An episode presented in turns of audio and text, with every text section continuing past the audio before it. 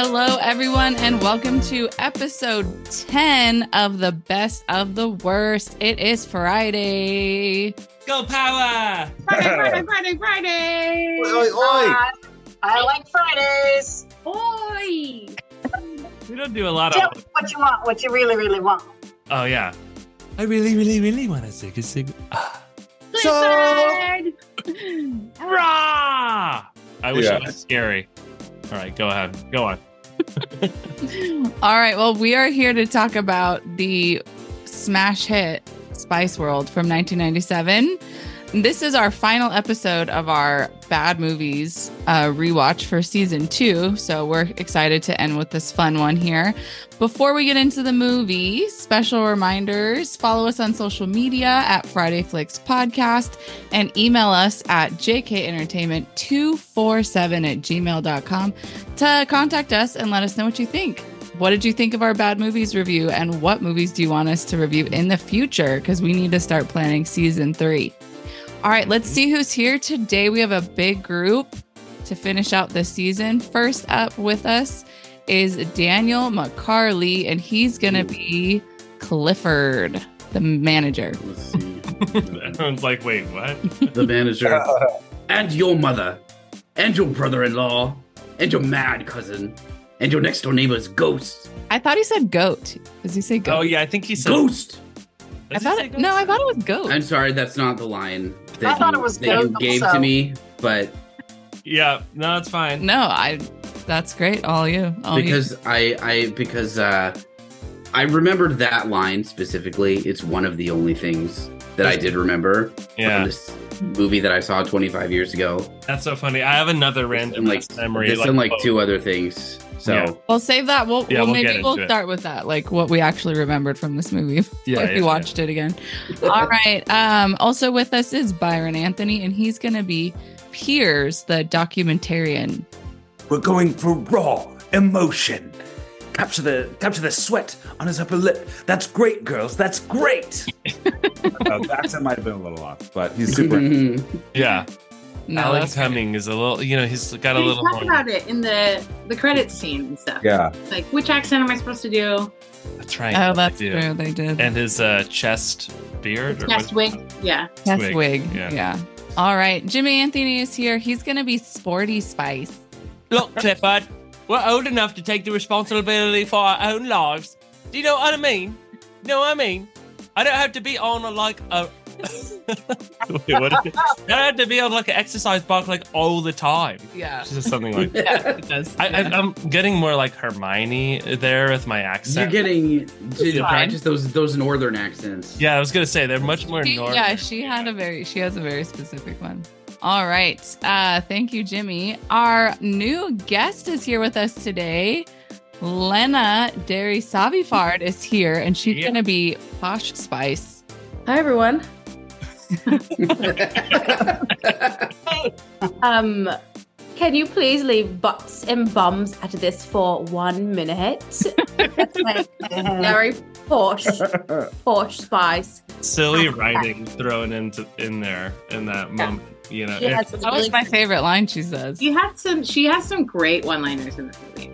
Yeah. She- Like what are the other ones? Like Sunday drivers, it's only Saturday. Oh, yeah, that and like this Well- dress is dry clean only. You know. Oh, yeah. oh yeah, yeah, yeah. Or like, oh no, it's someone else making fun of her about the Gucci dress. So never- Yeah, the little Gucci dress Oh, the, the the- little Gucci dress. I know. Yeah. Anyway, Yeah. I, where's Hermione coming from? Like, it's like I can't get Hermione in my voice. All right. Uh Grace Anthony is here. She's gonna be Scary Spice. Look, you've got this spotty one that's wacky, the fluffy one that's cute, and this ugly loser one that reminds me of my ex-boyfriend Steven. Oh, That was good. spot on. Yeah. There we go. There we Okay, go. but talk about quotes I remembered. That's like the only line I remembered from this movie as a kid. That's was by talking to the fish. Steven. Uh, All right. Uh, Cynthia Anthony is here, and she's going to be Ginger Spice. Boys, boys, calm down. Haven't you ever heard of the word compromisation? Also good. yeah, that's good. That's good. But she she says it weirder, right? Doesn't she go like compromisation? Compromisation.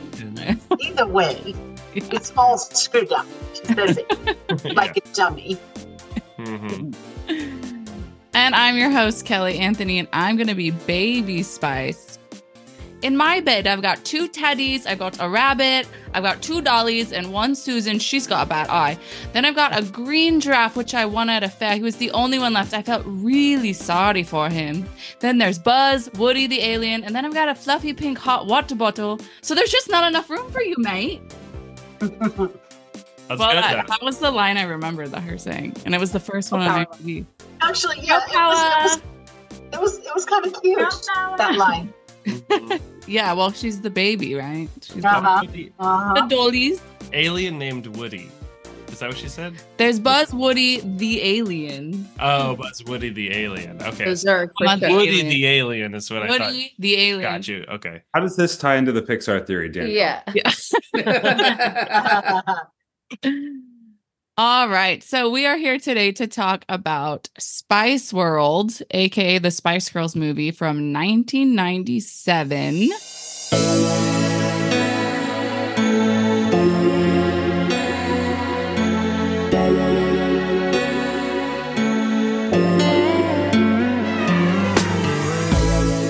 And here is a quick synopsis of the movie for those of you who haven't seen it or haven't seen it in a while, like most of us who hadn't watched it in Hold on 20 to years. So, Spice World is a vibrant and energetic musical comedy that takes viewers on a whirlwind journey through the lives of the Spice Girls scary, sporty, baby, ginger, and posh. Set against the backdrop of their skyrocketing fame, the film delves into the chaos and hilarity that ensue as the Spice Girls prepare for a crucial performance at the Royal Albert Hall in London. Throughout the movie, the girls encounter a series of humorous situations, including a pregnant friend, a documentary crew, and a mysterious plot to split the group. Filled with catchy musical numbers, colorful outfits, and many cameos, this movie is silly and fun at its core. All right, Daniel, I'm going to turn it over to you to give us some background on the film, uh, box office, any Razzies, and any other fun information you have for us. So go for it. Well, Kelly, that was a lot of description for a movie that I would describe as having basically no plot. But um, Uh, what I is have- The most plot ever. I was about to say, there's Much too much plot. That's so much plot. Plot. simultaneously, but none of it has any real stakes, though. But well, Yeah. well, I mean, okay. Well, what's important is because I, I don't think I've I've had to say this about a movie before. So this movie was released in December of 1997. 97, which is remembered historically in all of the, the textbooks as the year of the Spice Girls. Uh, coming in at the end of the year in uh, the UK and a number of other European markets, including Spain, France, and the Netherlands, in uh, 1997. But it was did not premiere in the U.S. until January 23rd of 1998, Super Bowl weekend, where it set a record for what is historically a very low weekend, where no one goes to the movies in the U.S. Um, but this is like pretty smart counter programming. Um, let's see, it made $29 million in the US. I think you could almost double that. That'd be like 50 to 60 million today. Um, which is which is good. Apparently it also I was looking up it did like way better on on on the video charts when it was released in VHS. It was like among the top 5 selling uh videos of 98 um, in both the US and the UK. This movie was way bigger hit on video than it was in the theater, and that's uh, significant. Um, but because it didn't debut in the U.S. till '98, and like the international box office, I, I don't know, that that was hard to find. But I guess it was it was bigger relatively in the other markets. Um, On but it quali- Wikipedia, it said that the budget was like 25 million to make and that it made 56 million worldwide. Oh, that's nothing.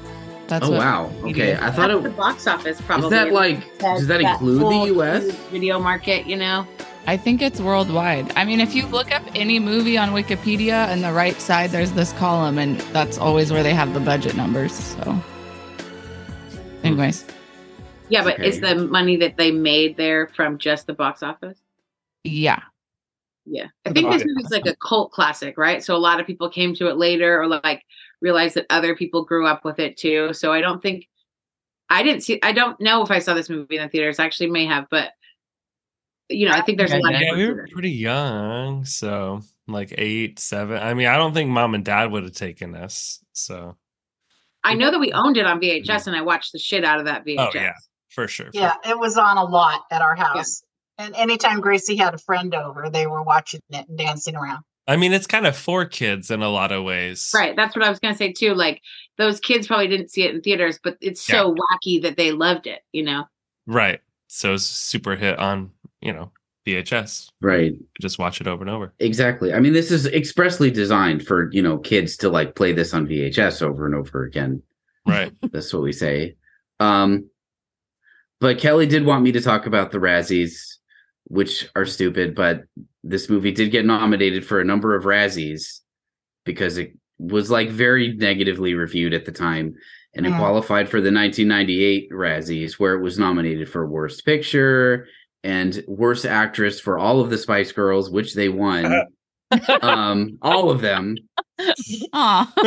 um again like not real serious uh roger moore was also nominated for worst supporting actor uh we'll talk about him yeah It wasn't um bad. It was a well look look this role. is coming from the razzies that's also like you know what we would call a career nomination they're making fun of probably his entire james bond run all right. Sure. with that um let's see what else was it nominated for uh worst screen couple for this is what they describe as worst screen couple any combination of two characters body parts or fashion accessories Body parts. What?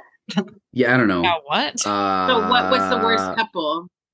the winner was oh you're gonna love this one this is this is this is nostalgic uh it was leonardo dicaprio and himself in the man in the iron mask for anyone who for anyone who remembers that movie but no, um what was the couple from this movie? They're just saying anybody? Any two combination any combination of two characters body parts or fashion accessories From Spice World was nominated? yes.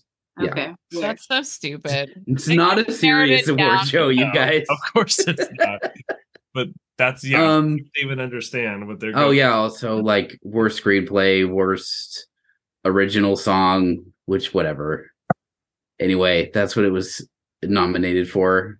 So it won Um, worst actress for the Spice Girls. for all of them. Yes, it did. Um, it was also reappraised. This has a section on its Wikipedia article called reappraisal.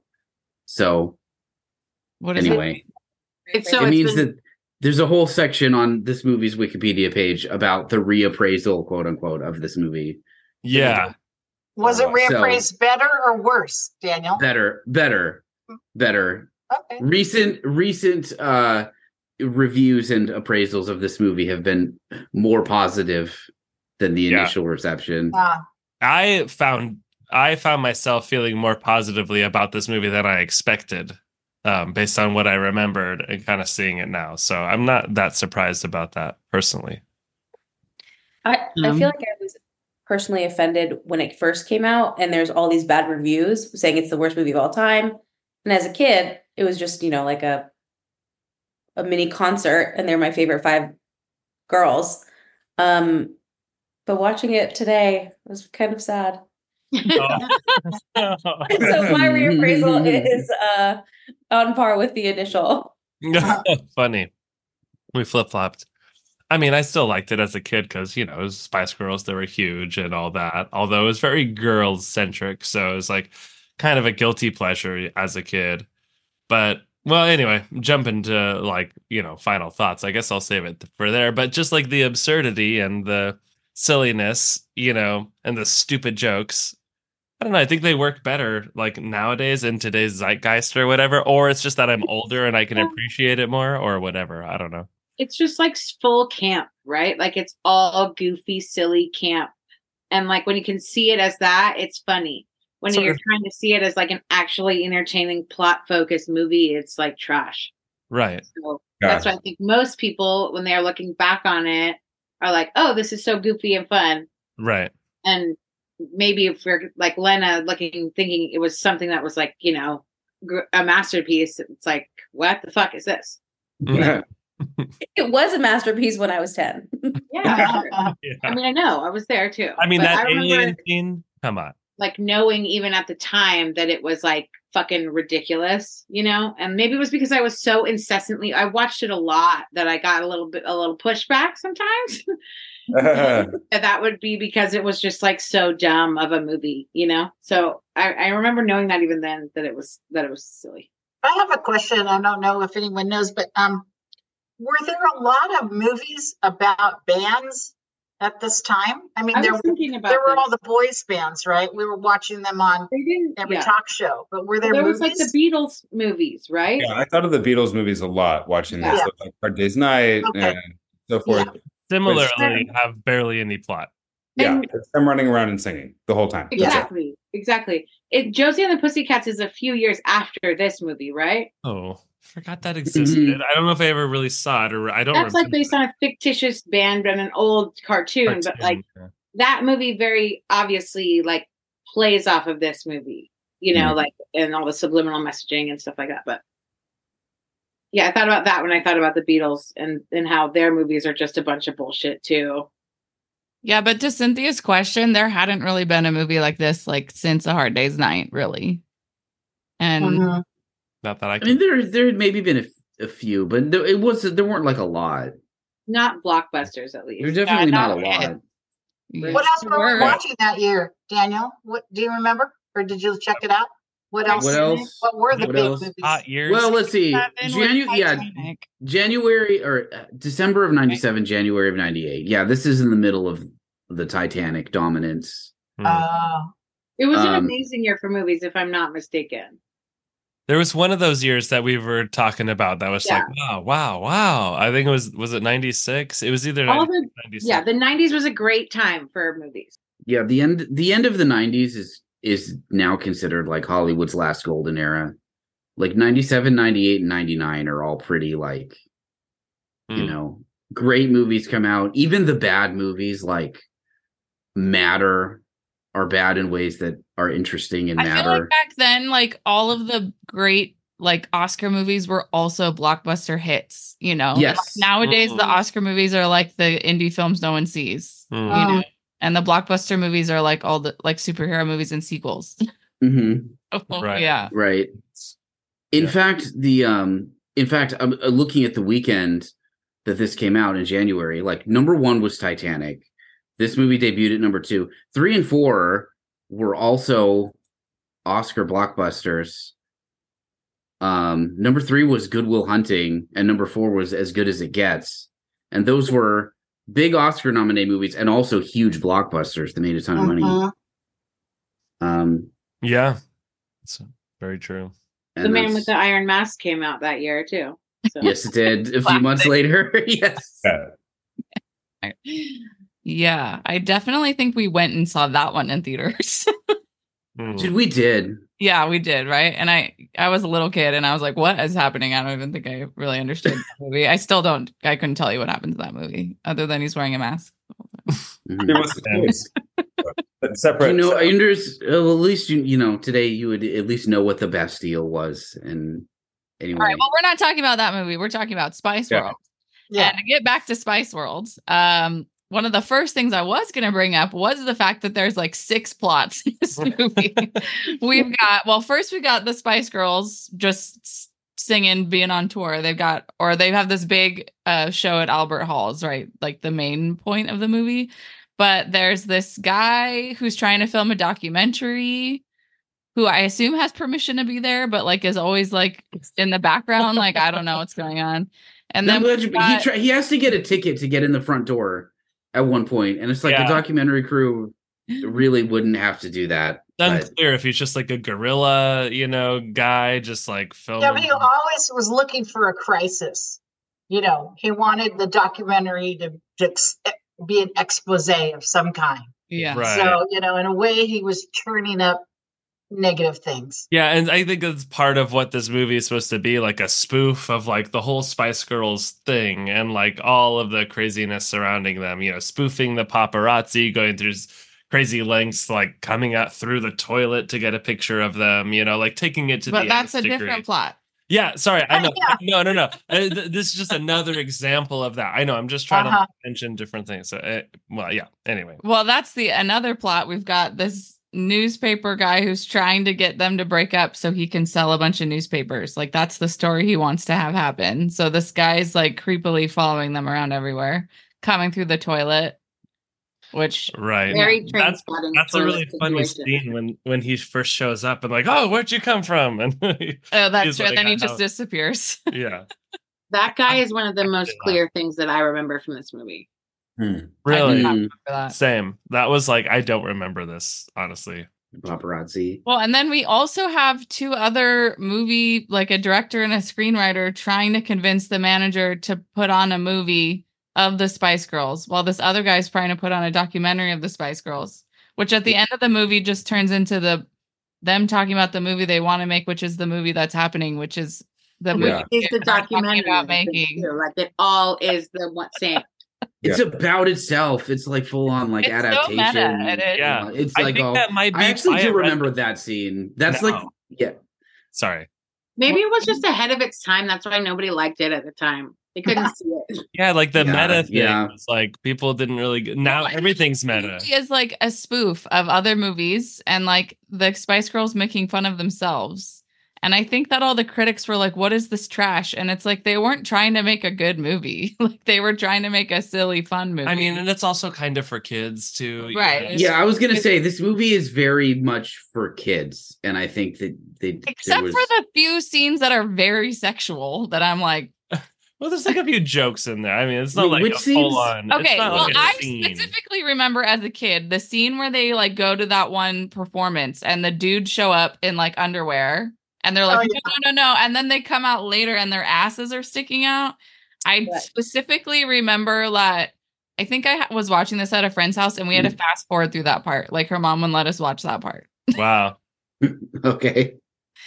So I remember as a kid being like, oh, is that like, oh, is this bad? Should I not be watching this movie? Yeah, but as an adult, Kelly, it's not that bad.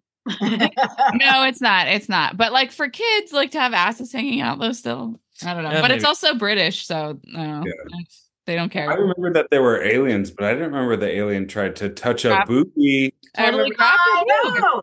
Mm, They were strange, and that whole subplot it just blew my mind. I'm like, what is this? Well, that's not even a Whose plot point. That's just Also- like a scene. How much money do you think they spent on that tiny fucking scene, though? I I know. mean, Not that yeah, much. the costumes are pretty cool.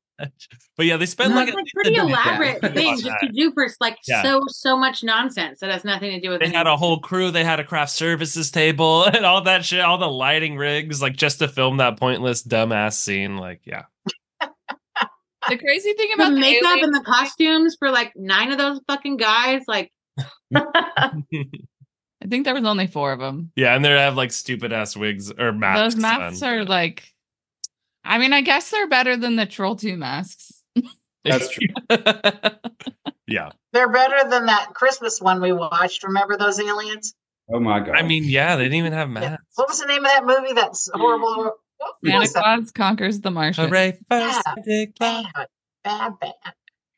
Um, well, and the other plot point is that we- they've got a pregnant best friend that they just love so much. Yeah, yeah, like, but she's not allowed to be in the band apparently. no, she was like their manager at the back in the day, and then now she's pregnant, so she obviously, you know, isn't going to go gallivanting around the way they do, and it adds a little bit of a complication to their relationship. It just like deepens the characters a little bit to see all that happen. Yeah, well, and it, it sort of uh, helps them uh, enact or like be that like loyalty girl power thing that they're all about women supporting other Right. women friendship between girls and that that being like more important than like guys or whatever and like And it also sort of gives them their like touchstone back to their like old selves or before they were famous and all that, right? That they Yeah. eventually exactly. go out with her I and all think that yeah, it's supposed to kind of give the impression that they were all friends before they were the Spice Girls. Right. It was just a casting call, I'm pretty sure, in reality. But Uh, yeah, it's supposed to kind of give them this feeling of well, and it was a contrivance to get them, you know, the not the chase scene, but the fast car. They had to get to the concert in time because Yeah, they it- were at the heightens the hospital, you know. So the, yeah, it, it sort of drove some of that tension yeah, weakly, but it did. right. But Well, yeah, they why? the club, they take her to the club. They're like, "Oh, let's go out and reconnect," and then they immediately ditch her ass and go dance. Yeah. yeah. Well, they said, let's go down and dance. And she said, no, I'll just watch you from up here. Yeah. It wasn't like, you know, can we go dance while you watch? But here's the thing if she's that pregnant, like about to have a kid, you, you're not going to a club. That's true. Yeah, yeah, when they're having that whole conversation, I, I, that was one of the scenes I happened to rewatch for some reason, and I was like, "Why would you take your nine plus month pre- pregnant friend out dancing?" yeah. Makes know sense. One character I did like was the bus driver. I Meatloaf. mean, Meatloaf. Huh?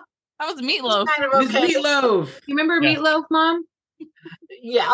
The guy, was the rock Meatloaf? star Meatloaf. That's him. Oh, okay. Yeah.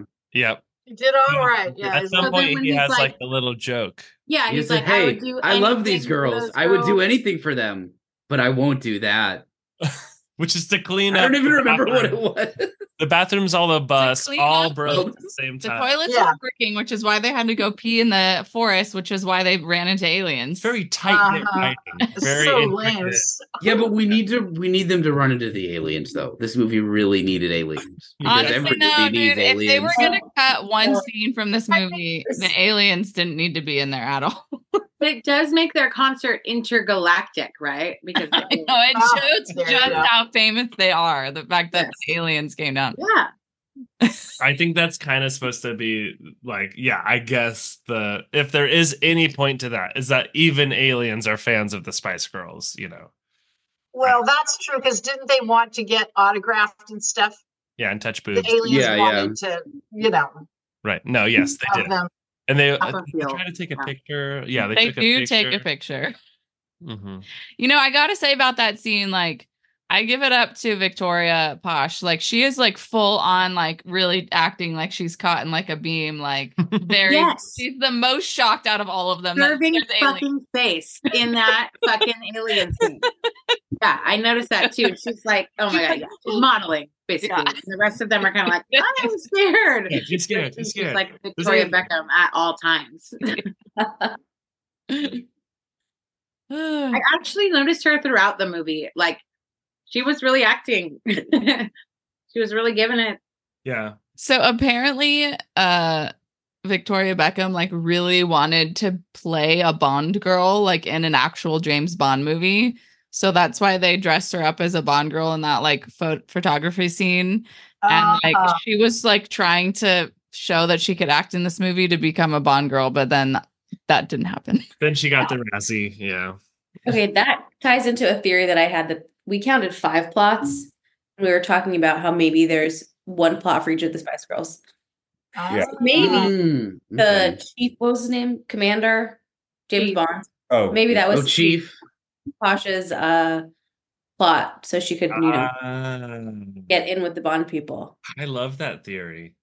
So wait, But then who they- else is who? I'm What surprised are that that theory Okay, goes. um, yeah, I, I would but say it's fun. that It's the like getting my pregnant the pregnant friend I feel like is all about like Ginger's thing because she was the one who was like, no, we can't leave her, and like I'm ready to deliver this baby and whatever.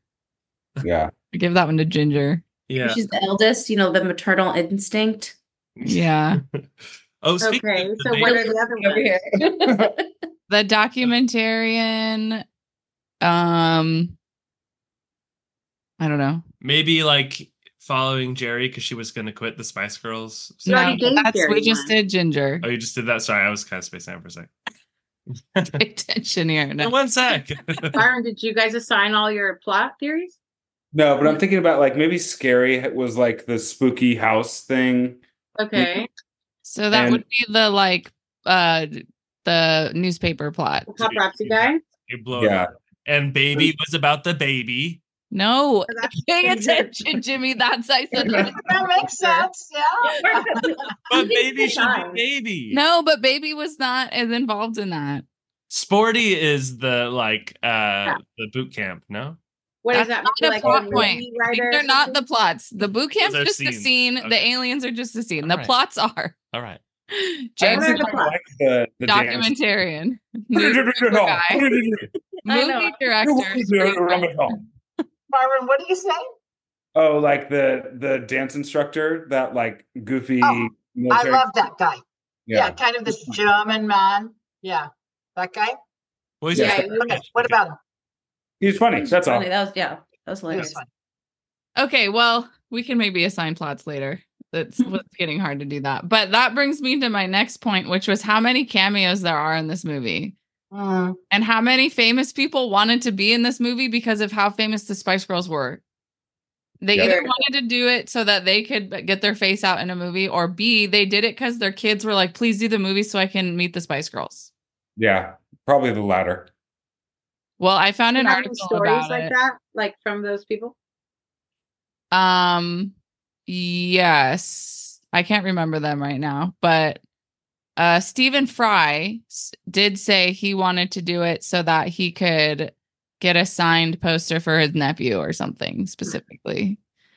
Um, and uh, Richard E. Grant did it specifically because I guess they offered him a lot of money to be in the movie, so he just did it for the money and didn't really like that he was in the movie. But apparently, when they did their reunion tour in 2007, he actually did come out on stage and introduce them, like he says he was going to do in the at the end of the movie, Hmm. and hang himself. He doesn't hang himself. Yeah, He he doesn't doesn't hang hang himself.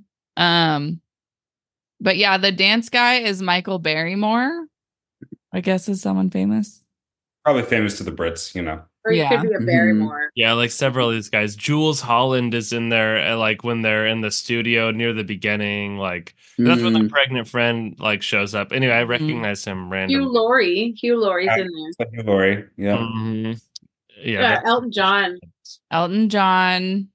I mean, Roger Moore, we already said. Alan Cumming. I mean, he has like a main role. Okay, Um, I want to know how many movies Alan Cumming did in the late nineties. Well, he's famous for Spy Kids, obviously. Yeah, he was also Well, in he's the X Men the movie. Too. I think also. was he? Oh, is he really? Ah. I think he's like the manager. I don't think I've seen just Josie and the Pussycats. I'll figure it out. Definitely an X Men. Let's see.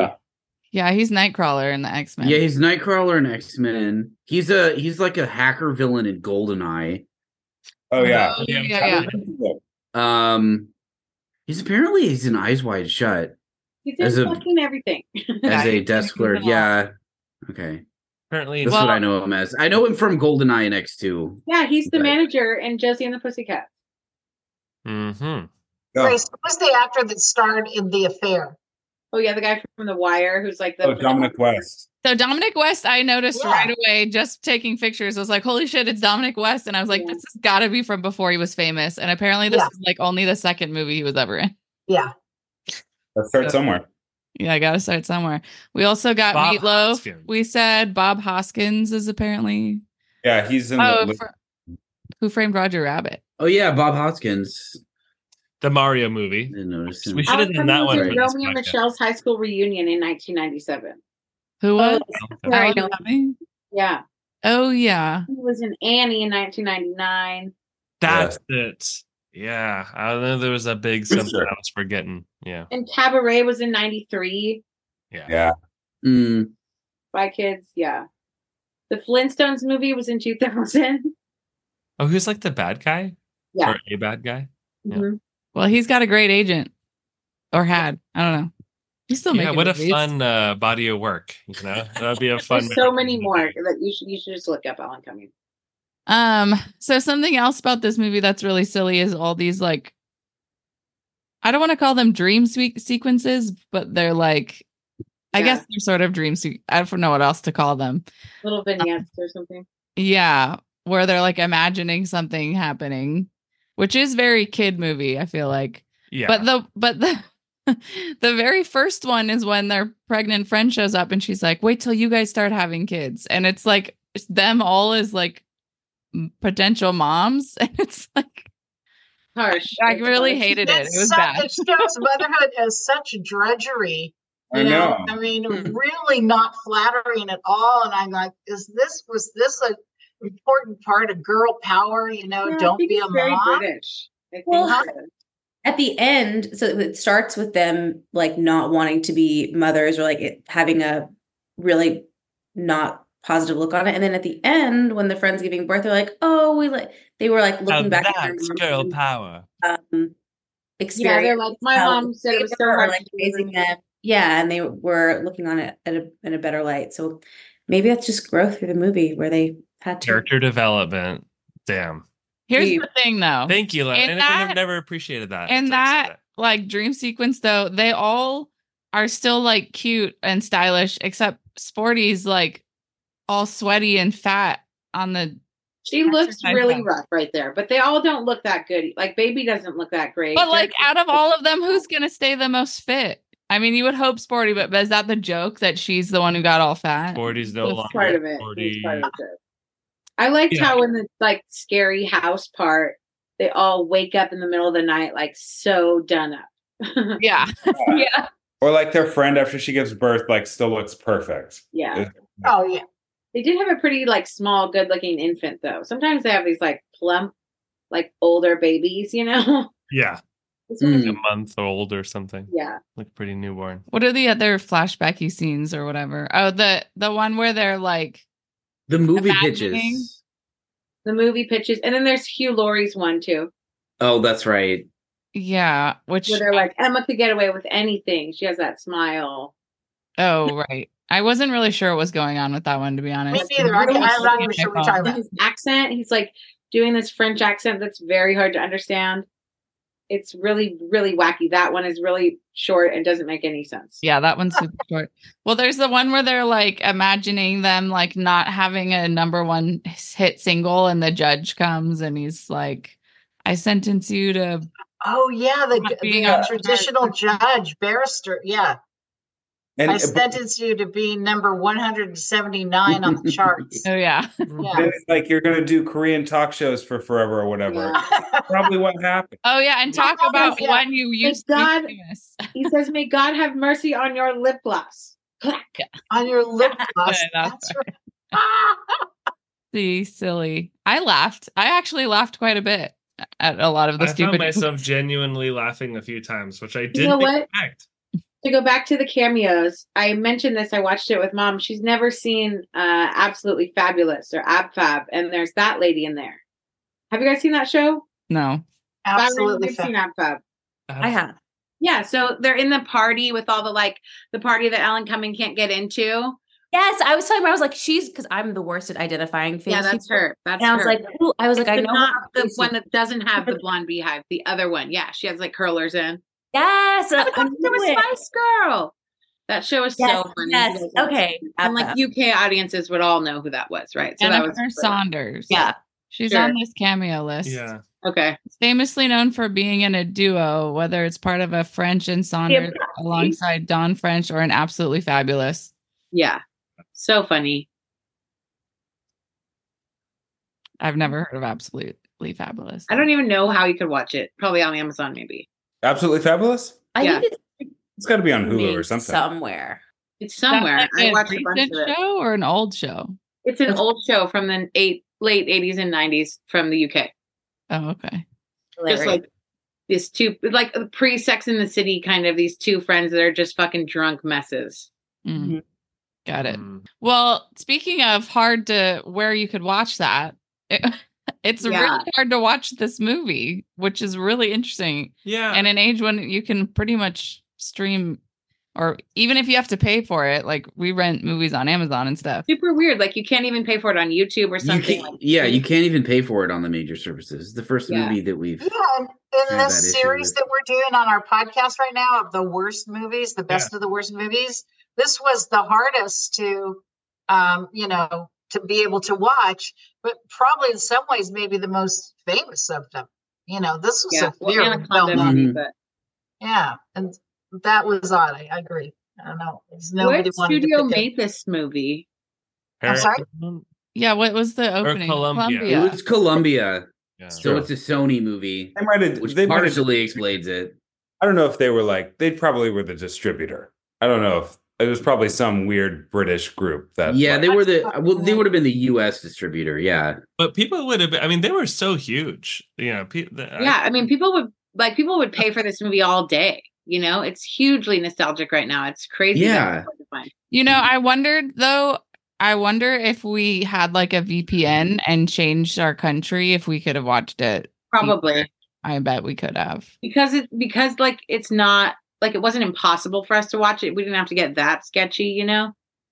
So Yeah. maybe I don't know. It's so strange that it was like but it's still easy. like not available to even buy. How I mean, that's this ki- movie the kind of movies. On like, it's got to be on like British hmm. Netflix, right? Well, if it's not even available to buy, though, that's what I mean. Movies that are Yeah, like that, weird. usually you can at least buy or rent them. The that's- best theory that I that I could come up with it might have to do with some of the deleted scenes and the controversies of the deleted scenes. Did you see this?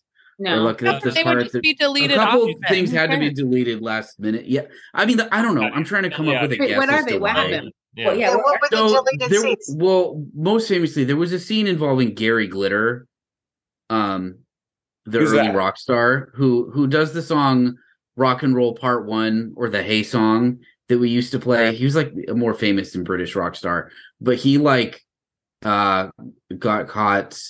I don't know exactly what he was doing, but he got caught.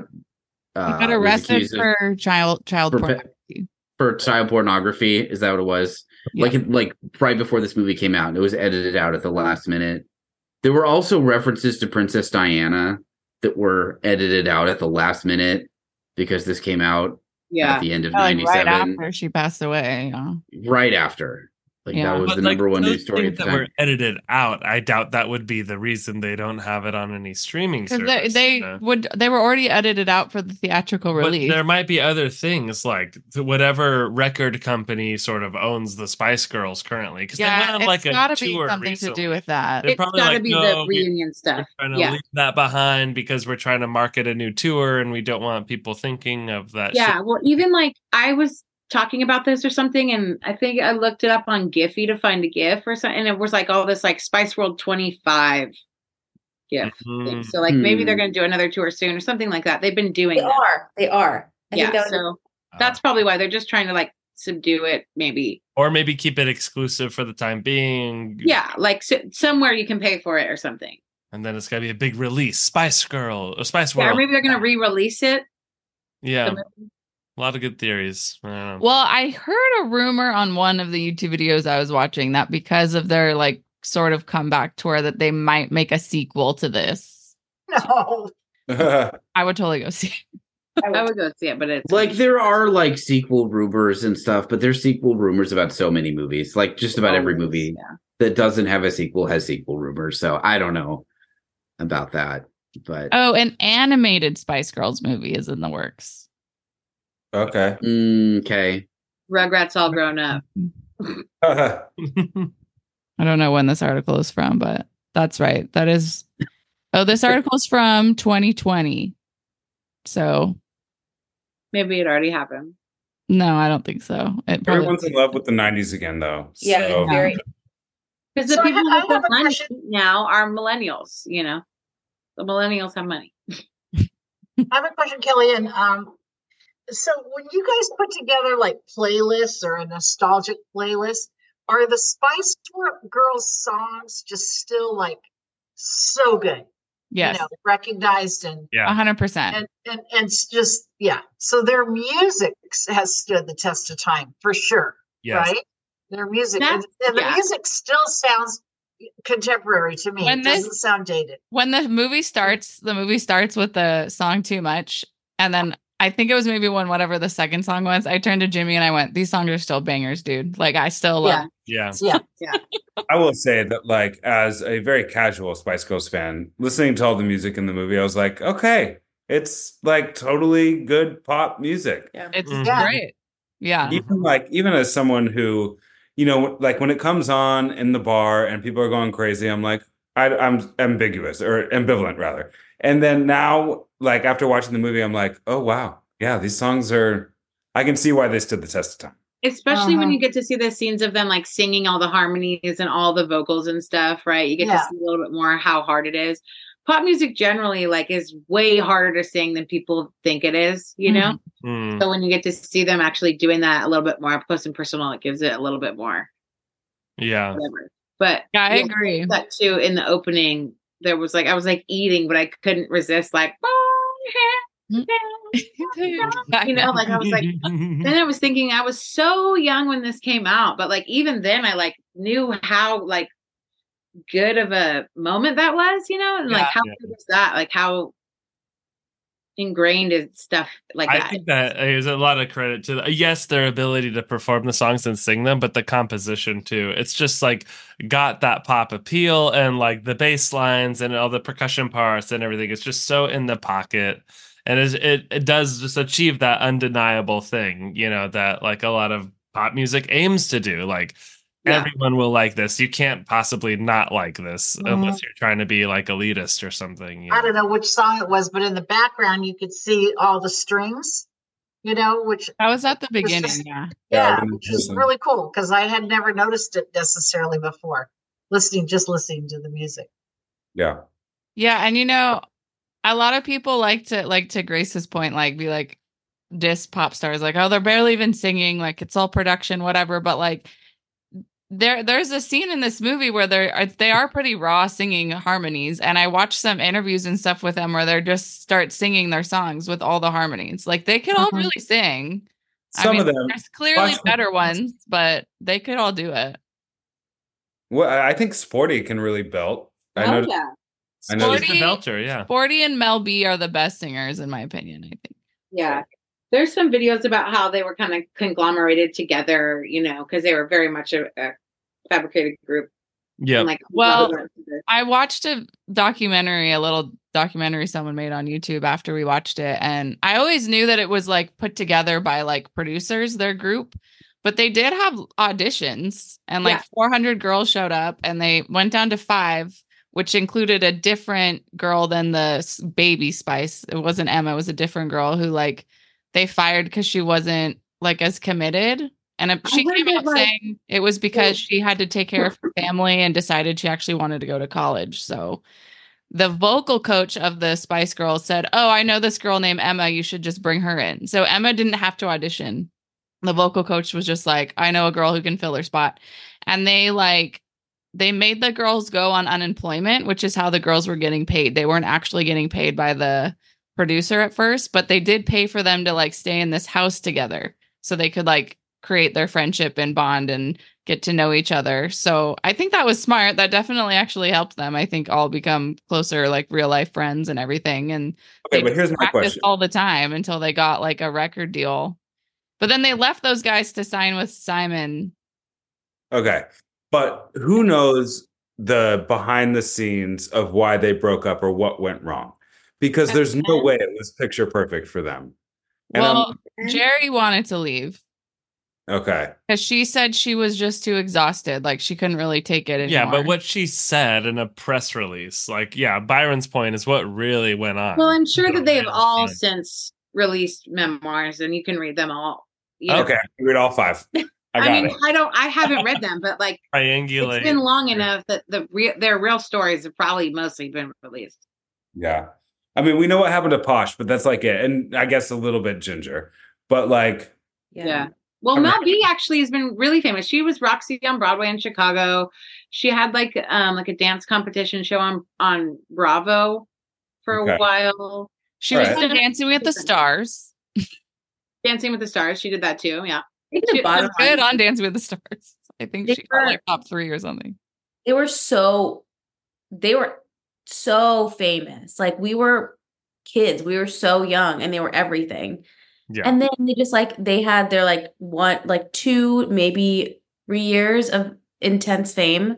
Like we weren't Yeah. ready for them to break up. Like Yeah. Yeah. they only had like one real album, right? Like, Oh, they Yeah. have three. That two, but Three. they Have were three. such brilliant merchandisers. No one talks about the third one. is it goodbye? No, The it's third called Forever, but there's a song called Oh, Goodbye. oh, sorry, it has four songs on it. Yeah, yeah, yeah, yeah, yeah. oh wow. So they were they were brilliant merchandisers. They had you know, makeup and snacks and lip gloss and I mean all kinds of things that That they was were, that probably they were doing. also sorry to interrupt you. The sign of the okay. times, like that huge, like Nabisco toys, fucking. Yeah, for you know what sure. I'm talking about? Like just um franchising everything. You know, Barbie, Uh, all that shit. movies just for toys, you know. Yeah. Uh, And Um, if they, if they were able to get any decent contract, I'm sure they're making a shit ton of royalties. Yeah. today. Well, that was one thing that I saw, like in the little research that we did, was there was something about like when they finally signed a contract with Virgin Records, their contract deal, like they did that because they were going to get to have a lot of control on their end, and they were going to get to be able to be who they were and have a say, and they were involved in writing all the songs and all the things. So I think they did pretty well for themselves because that, because of that.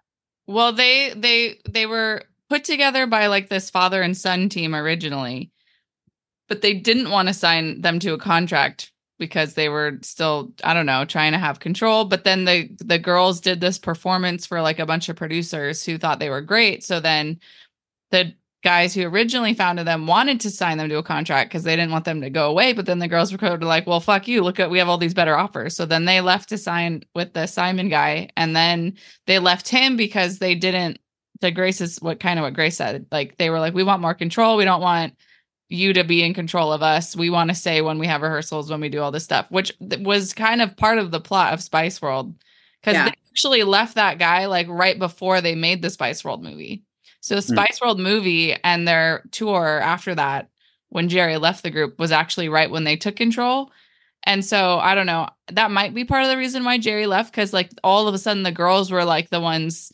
also being their own managers, so they took on like way more work. And I do think that's why Geri was sort of like, I'm exhausted, I'm out, like I don't want to do this anymore. I did hear a funny anecdote about that whole situation too when they were trying to leave the father son guys and go out on their own because the father son duo owned their master recordings. Yeah. so see- in order to get that shit, they staged an argument and like had this whole elaborate fake argument in front of the guys where they all grabbed all their personal things. They were just going to take some time off. And Geri apparently stole these master recordings there and within them, put them in her underwear, and like scurried them away so they could use them to get their proper record deal. Yeah, and they also stole um like some assistant's phone so they could get all the contacts they needed. Hustle. yeah, it's pretty badass. Yeah. Super costly, grindy. So hey, give it to them. And then they all did have like uh they almost all of them put out like a solo album after their I don't think any of them are like, you know, like bankrupt and desperate on the National Enquirer, you know, like they've all like maintained their royalties or whatever it is enough to like Mhm.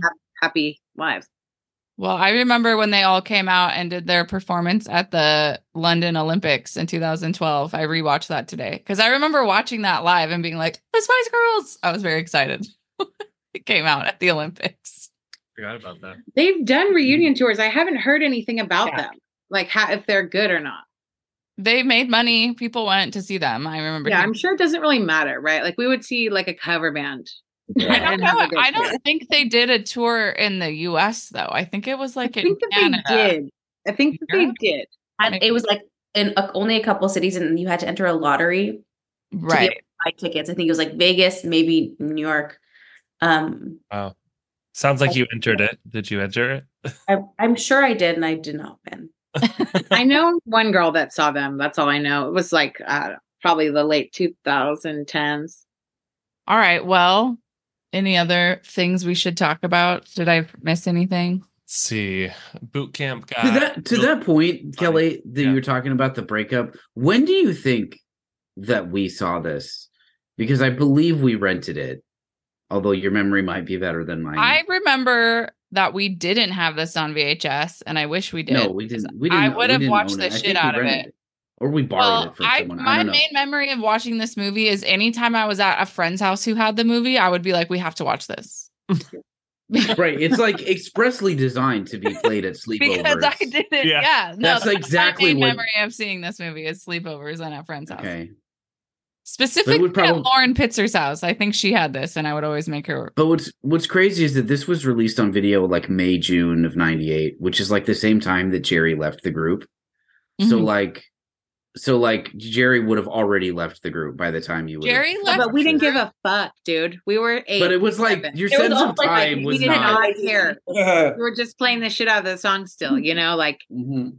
I do remember when hearing that Geri left the group, but I remember hearing it too, but it was like, oh my god, what? Okay, and then moving on. Like, like she left the group like while they were on tour and they just kept going on tour and they still like sold out and still had a super successful tour. So even my little kid self was like they're fine. Yeah, they're always Yeah. Fine. You know, Spice No, Girls. There's four of them. well also like first even though ginger apparently was sort of almost the leader of the group i guess in retrospect like i didn't think of her that way. She was like my least favorite Dude, one. okay, So yeah, we she should left talk about group, this, i was because- like whatever. Like i was all about sporty and baby and scary. I i didn't like, really care about really posh or ginger To a kid, right? Because Mm. you've got like the, the fancy girls that wanted to be yes. uh, so yeah, this was a whole thing you guys don't know, maybe peripherally heard about, but like the Spice Girls, which Spice Girl you are, what spice girl are you you know, which Spice Girl you can be, which got real fucked up for a lot of girls and a lot of situations, you know.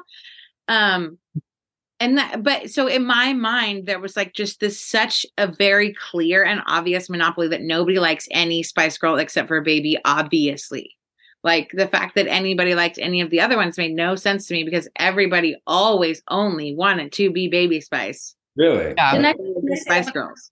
I wanted to be baby. I like it's like a little cringe now because I wanted Yeah. to be a lot of the other ones. Yeah. But I wanted to be baby spice. I had I wanted the little uh chupa chupa lollipop. I wanted Yeah, I remember only one one girl in my entire childhood that actually wanted to be Scary Spice specifically. yeah. Nobody wanted to be Scary Spice when you would play the Spice Girls. yeah. Yeah. That's I think I feel like uh baby and sporty were like the ones that They were the only acceptable two, really. you know, like yeah, you would take it if you had to. Like 'cause One of my wanna play friends, the uh, Girls, whenever but- we played Spice Girls, she always wanted to be Ginger, though, which is very yeah, so that could happen. Or She Posh. was like, I want to be Ginger, and she would. She was the type of friend that would be like, and you're gonna be Baby, or and you're gonna be Sporty, and you're gonna be like. She would just tell us, and we, I would just Yeah. like, okay, whatever. Yeah, which was probably easier than trying to diplomatically. yeah, So what fads or fashion or what all, you know, happened as a result of this fame of, of the Spice Girls? Like the I platform wondered if shoes. everybody started uh, licking lollipops because Baby had a lollipop in her mouth almost the whole movie. Was that a deal? A little know? bit of that sort of kawaii Japanese, like Lolita stuff, but the platform shoes, yeah, the platform shoes and the mini and the little and the the short tops. dresses. Yeah, Yeah, that whole kind of twiggy mod thing, Uh huh. Yeah. and you- the posh look too. Yeah, I don't remember which one it was, but one of them had an acrylic nail that was pierced, and I still to this day have like a life goal to get acrylic nails and have one of them pierced. I, it had to be a ginger thing, maybe. I don't know. yeah, Sounds uh, like a scary thing to me. maybe. Uh, hmm. Well, There was a lot of a leopard skin. Yeah, Yeah. You know, a lot of Jolly Roger like flag stuff, you know. Well, apparently on one of the videos I was watching, the Spice Girls did not name themselves. They were named by like the media. Yeah, Oh, really? That's what that's what I was gonna say. Like the personalities were like assigned during their auditions or something, right? right. So those At least that was my like, understanding. personalities, but then the personalities, but not their little press, names. Yeah, came Not up the with name- the- sporty, yeah, scary. yeah. yeah. Well, was it also because Posh would sometimes be called sexy spice, and that was like was saying. very risque to like say in the, Yeah. in the house as an eight year old. Like, Yeah, like- It was a bad word. Yeah. That's right. I forgot about that. yeah, sexy spice. And then Yeah. they changed it to Posh Spice, but I think people just called her Sexy Spice. Well, it's probably a little bit of both. I there can't for a minute, remember. And you know, the zeitgeist decides. I feel like if she was ever originally named Sexy Spice, it would have came up in one of the videos I was watching. But yeah, you're right. I, I remember that, that people would call her Sexy Spice. Yeah. yeah, but apparently it was because there were five of them and interviewers were just like too lazy to learn their real names. That's especially with the Mel B, Mel especially C with the two Mel things. See. Yeah, which always still to this day. I have it down now, but When they first started out, there was a Michelle. There was two Melanies and a Michelle. Oh, the and baby. that was the girl that they fired.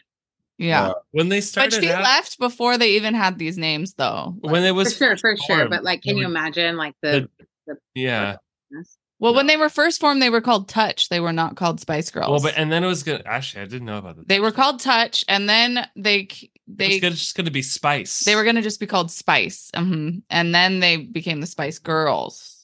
Yep. and they got their little names. I forgot that they even. Uh, this is like my ignorance. I forgot they even had fucking names. I thought they were like Baby Spice and Sporty Spice, and then the movie opened and it's like Emma, Victoria, and I'm like, oh right, they're They like have real names. They're real Yeah. people.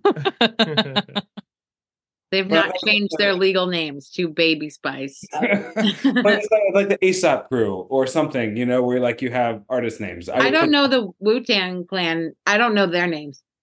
Okay. Yeah. Yeah. Whatever became of these girls? Where are they now? What's their story now? Did any of them? Well, you talked about the one that went on into be a Well, they're. I mean, they're reuniting and stuff. They're all pretty They've successful. done reunion shows. Yeah. Uh, Sporty Spice did some Broadway, I think. Um, Scary, Scary Spice did. no, Geri? and, and Sporty Spice. Oh, you know what I did? That makes sense because I, the thing that I did see said that she was originally trying to be like a theater actress Mhm. before she Mhm. got cast as a Spice Girl. And apparently, all of these girls, when they auditioned to be in the group, all came from like uh performing arts schools. Like they had talent. Like they, you know. Yeah. So Yeah, they had to make it through like several rounds of auditions. Like you have to have a certain skill set to do that. Yeah. But I mean, Vic- Victoria famously married David Beckham and had like a fashion empire for a while. Um, I want to know who in their right mind. Like I know that Jimmy, Kelly, Byron, Gracie, you guys know screenwriters in Hollywood. You know people that are professional writers. And how the hell did this script ever get approved and then assigned whatever it was, Daniel? Thirty thousand million I dollars, think three that's million. the point because Yeah, the well- Spice Girls could do anything at that point. Aliens knew about them, you know, like Okay. We're exactly. So it didn't matter what the story was, it would be a good big movie just because they were in it. Yeah. Like, you know, like if it was Cary Grant and Doris Day, who cared? Right? Mhm. Just Yeah. the, the stars. were- Okay, so this is On the on on the on the Wikipedia page to this point. Um, as the popularity of the Spice Girls grew, the Walt Disney Company approached the band about making a film. The band turned down Disney's offer as they did not like the Disneyfied, I'm using quotes, script, which was about, quote, a young single mother of one of the girls fighting hardship to form the band. And they turned that script down, and the band's managers uh Funny the brother of the band's manager wrote the screenplay himself. Um That's and the script the script had to be revised many times to accommodate the growing number of celebrities hoping to take part in the film Just add another. Plot. That's as much as i got just about add the another script. plot. yeah Yeah. just throw another plot. That's funny because the scene when those two movie uh, Bob were, like, Hoskins is here. He wants to be in. Oh, Geri's going to turn into him from a photo booth. Great. When You got him. when the two movie guys are like pitching to the manager like uh, to do a movie one of the plots the first one was they're all sisters and the mother is going through hardship like they straight up say that plot that disney apparently Oh yeah. Oh, that's so interesting. Oh, That's right. they straight up are making fun of that that's funny and he was like that's terrible They were smart. They were smart, smart people. it's true. Marty Spices, all five of them. I, I do feel like uh, we talked about it earlier, but like they just, I don't think that they could agree on a plot, so they just made a million of them. It's like made it surreal, which is also kind of a British thing. Like I think the British have more of an aptitude for like absurdism and like Monty Python style comedy. It doesn't really matter, you know, whatever. So Just having a laugh. think that's a good point. Mhm. Super wacky. And also, like, you know, fucking Howard the Duck is a fucking crazy ass movie, too. yeah, how'd that get? 90s were wild. They were making crazy stuff and seeing what stuck, you know? well howard the duck was the 80s but yeah the 80s were also wacko Mhm. Crazy fucking dumb movies get made all the time. But this like movie doesn't try to have too too much of a heart, except for maybe like the baby getting born kind of thing. You know, I'm not saying it hasn't like it's devoid of any heart, but like it doesn't go for sentimentality, which I think is- Very British, too. yeah.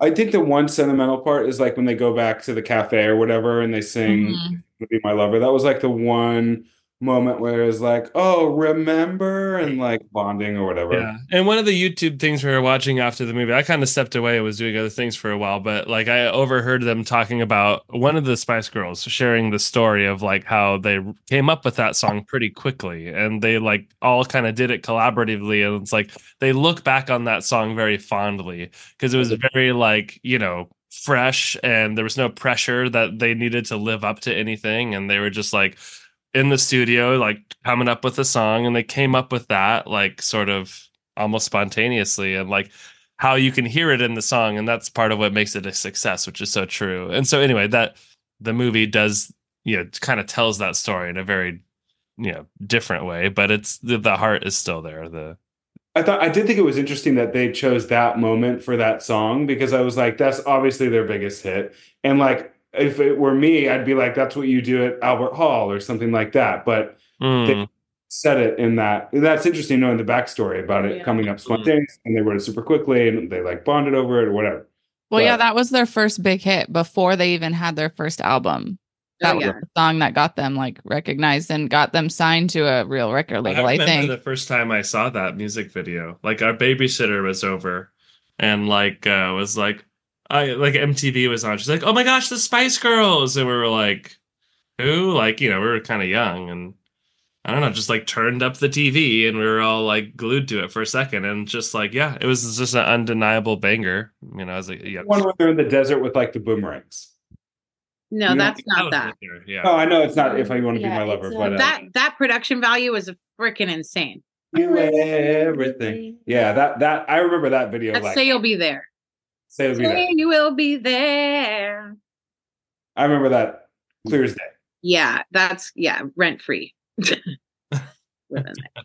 That's funny because I I really only know the wannabe music video. All the other songs I just know as songs. Look up like a still of it. You'll Yeah. recognize it, Kelly. You'll, you'll, you'll, No, I know which one you're talking about, but I don't actually think I've seen the whole music video. At least not in like many years. But they, yeah. Anyways. All right. Well, I think it's time to start wrapping this up for some final thoughts and letter grades.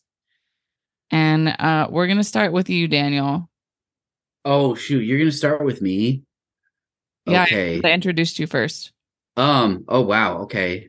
Because you introduced me first. Okay. So um, where do I start here? Okay. So this this movie, like I said, was very negatively reviewed at the time, and I I guess I can kind of guess why, because the '90s were really obsessed with authenticity, and it was the decade of like you don't want to sell out, and that kind of thing.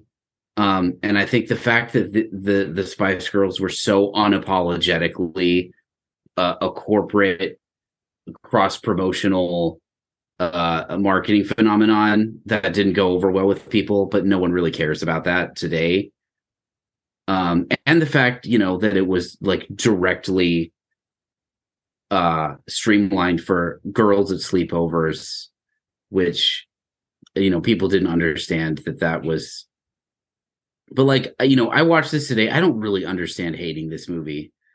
Um of all the movies we've covered this season this is one that like i don't really think is bad at all. Um i mean maybe it's not great you know okay so there's no plot it gets a it gets a little thin maybe at like an hour. It's like i get the gags. It's just absurdist you monty python style gags. But you know like that's it. It's like it's like you know monty python's a hard day's night for eight year old girls at sleepovers. I mean i don't know. It's not great but i think this is like um you can say there's limits to its absurdism and meta-ness. But you know i think that it, it still holds up pretty well you know i've seen some other old movies that have meta stuff in it that are like this isn't as exciting as it used to be. You know, you watch other. Well, I won't name drop them, but but th- I mean, this still like actually kind of holds up. I think I might go like I don't know. This it's difficult to think. My the gut check feelings probably like a B minus movie. I think it's I think it's like okay, you know. I think it's like fully okay, like not really bad in any way, if not necessarily I understand why some this means something to some people that they would consider it a masterpiece, but but I think it's like fully okay, you know. All right. Yeah, I would say that's pretty accurate. Uh, Byron's next. Well, I mean, we've been watching a lot of garbage movies this season, so I have to say this is like definitely at the top of the garbage pile. Uh, it's it's not, and they they it's so tongue in cheek. A lot of it, they know that it's not like supposed to be a cinema masterpiece. Um, which compared to some of the other things that we watched, which I think were trying to be good and just completely, absolutely failed, this is a little bit of an outlier from them. Uh, I there were times when I rolled my eyes. There were times when I wanted to check my phone. Sure, but that's just sort of how it goes these days with movies in general. Anyways, I'm getting sidetracked. I I truly would probably give this movie a B plus, like entertaining. I think that the songs alone are worth watching it because it's pure candy, pure pop. Uh, they the the five of them had fun making it, and you can kind of see that uh, just in the way they're interacting and being on camera together. So for for a season of movies that are quote unquote terrible, this is a pretty good bad movie. And I I if someone put it on, I'm not gonna like leave the room. I'd probably sit there and watch it. So B plus, entertaining. All right, Jimmy. Mhm. Yeah, I'm over here sneaking a peek at like my previous grades to kind of help me gauge how I'll do this. But I mean, I'm right there with you with uh with you Daniel and Byron. Um it is good. It like it's just like the the funny parts. There's a lot of terrible jokes that are like cringeworthy and, you know, bad bad jokes but like I genuinely laughed at them. Um, I like the absurdity. The meta-ness I think has evolved past maybe where it was before, as far as far as like the writers writing the movie that we're actually watching. Um, I do think there, you know, there's a lot of like poor lighting here and there. Like, you know, the direction, obviously the plot's a mess. Like the cameos all jumbled together. So like on a technical level, you have to admit that it's bad. Like there is like a lot of like bad things going on, but like from an enjoyment, a subjective standpoint, it really is pretty enjoyable. And it's especially, you know, with the nostalgia tied in. And that's always a uh, you know, gonna skew the grades a little bit, the nostalgia factor, but I'm not resisting it. I've been rolling with that since Pixar, you know, it's just like this is the grade that I give this movie, not necessarily the grade that it objectively deserves. Anyway, I think I'm going to end up at a B plus according to our our yeah our grading scale. That's entertaining. This is an entertaining movie. I see that I gave Batman Robin the same grade. I would probably put this ab- above Batman Robin slightly, uh, honestly. But then that's that becomes the that this is the best. You know, I think I have Save to, it for the yeah, wrap up save it for the next episode. But it's tricky, you know, with to grade these bad movies, and so I'm trying to do it relative to the others. But yeah, I'll save it for next time. But I end up, I am, but end up at a B plus for Spice World. All right. Moving on to Lena. Okay, so my first time grading one of these films, um, and I'm probably gonna come in pretty strong. Um, I think that yes, it is. There's like it's very scattered with all the different plots. It jumps around with all of the different like flashback sequences, dream sequences. Um, but I think for the nostalgia factor, I think they try to hit a, f- a lot of themes maybe unsuccessfully around like feminism uh, and like women supporting women some nods to like smashing the patriarchy a bit or like um railing against the, these people that are trying to control them um and i think that is very parallel to what they were experiencing um and the nostalgia piece like I'm I'm going in at A minus because I love the Spice Girls. I think they can do no wrong. Um, and for what it is, it was still really fun to watch, and I I enjoyed it. But I might I might be um, coming in a little higher um, for my first score, but that's where we're gonna be. I thought it was great. Yeah. All mean, good. You do you. That happens with these podcasts. Like you hear other people's comments and you're like, damn, yeah, that's right, huh? Hmm. And like you're you know, positive for better or for worse, you know, for bringing the grade up or bringing it down it definitely can change throughout the podcast. I I do just want to say I appreciate you mentioning the like patriarchy aspect of it because like all of the other characters surrounding the girls for the most part, except for their friends, her their friend, their pregnant friend, are men, and so yeah, that's just an interesting thing that we didn't really talk about. So I'm glad you pointed it out. All right, Grace.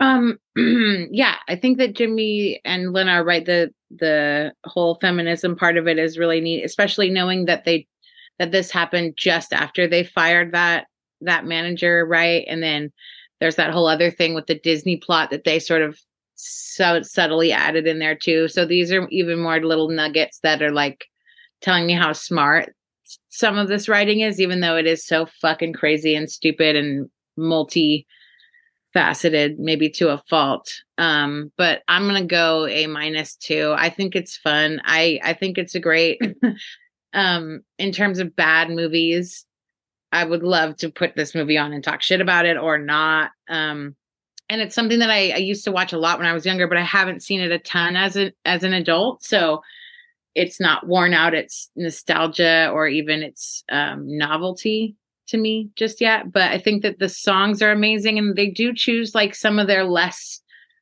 huge songs for this movie, right? Like even too much being the intro and um Shake It to the Left being their like fucking Albert Hall song.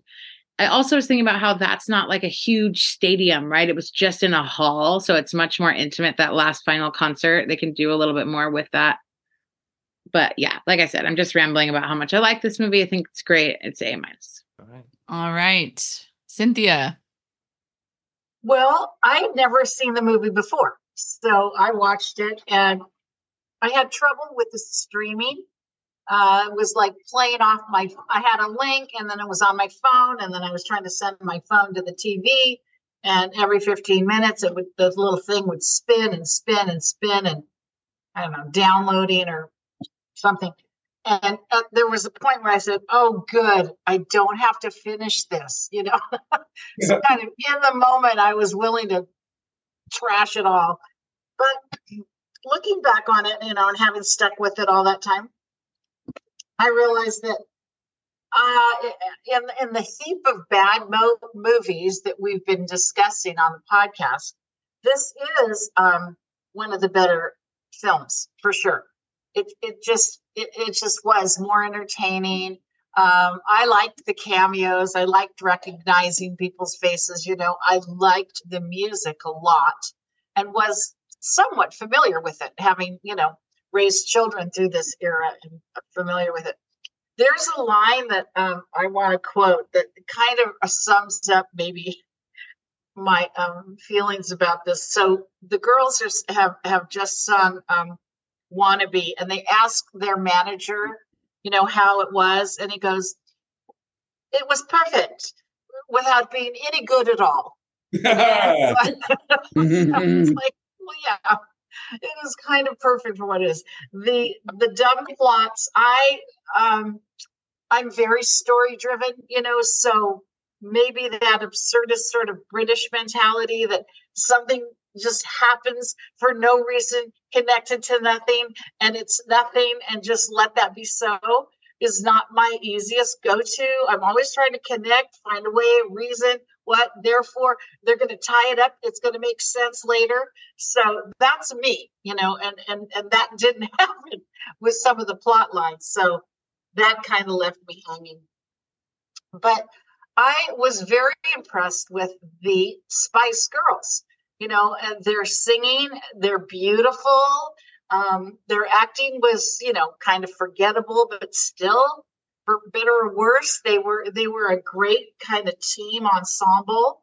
I I got to appreciate in a new way how incredibly famous they were and why, you know. So I I think all in all, I would I would I would score this an um, an A minus. I think you know, in the scoring that we're doing now, because our scoring now is about bad movies. Like this isn't an A minus compared to, you know, Schindler's List or something, you know, or, or the very greatest movies of all time. But in this context of these podcasts and this season we're doing, I'm going to give it an A minus. I'm happy with it. I'm glad I saw it. I love hearing you guys' comments about it. Um, you know, its impact for you as kids because you know that's not something I would share with you. I didn't see this as a child. Anyway, yeah, I'm glad we watched it, Kelly. Glad you drug us through this one.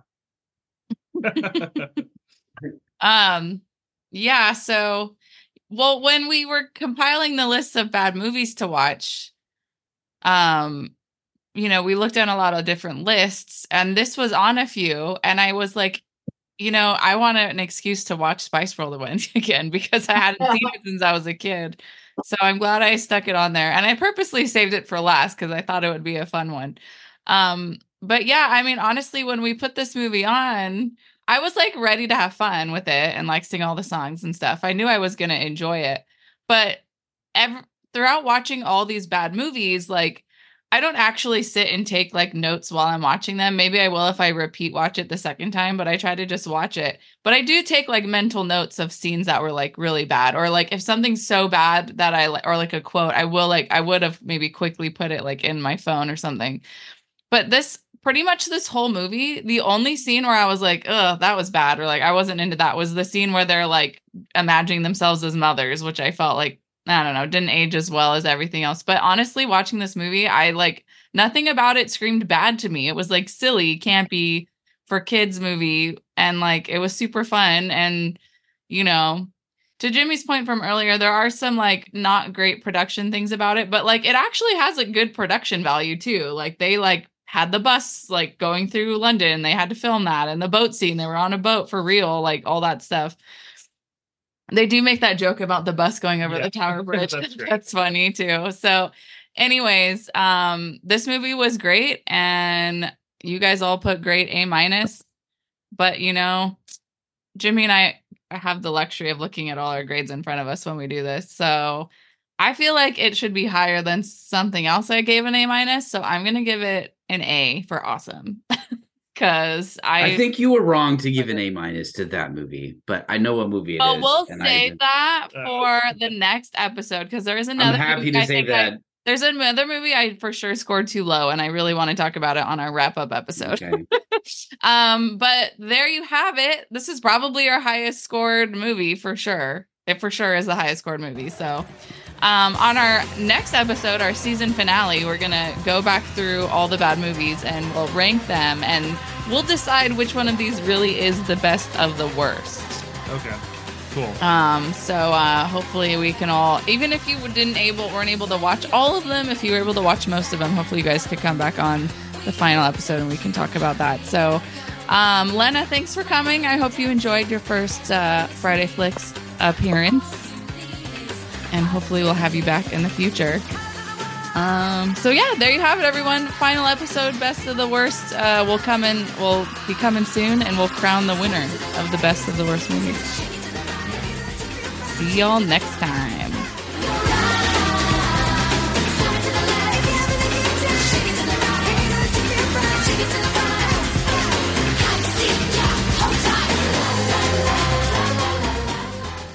Friday Flicks podcast is a JK Entertainment production with original theme music by Jimmy Anthony. Please subscribe so you never miss an episode and rate and review us on Apple Podcasts. Follow us on Instagram and Facebook at Friday Flicks Podcast for updates about future episodes. And please email us at jkentertainment247 at gmail.com to contact us and let us know what you think. I'm your host, Kelly Anthony. Thanks for listening, and we'll see you next time.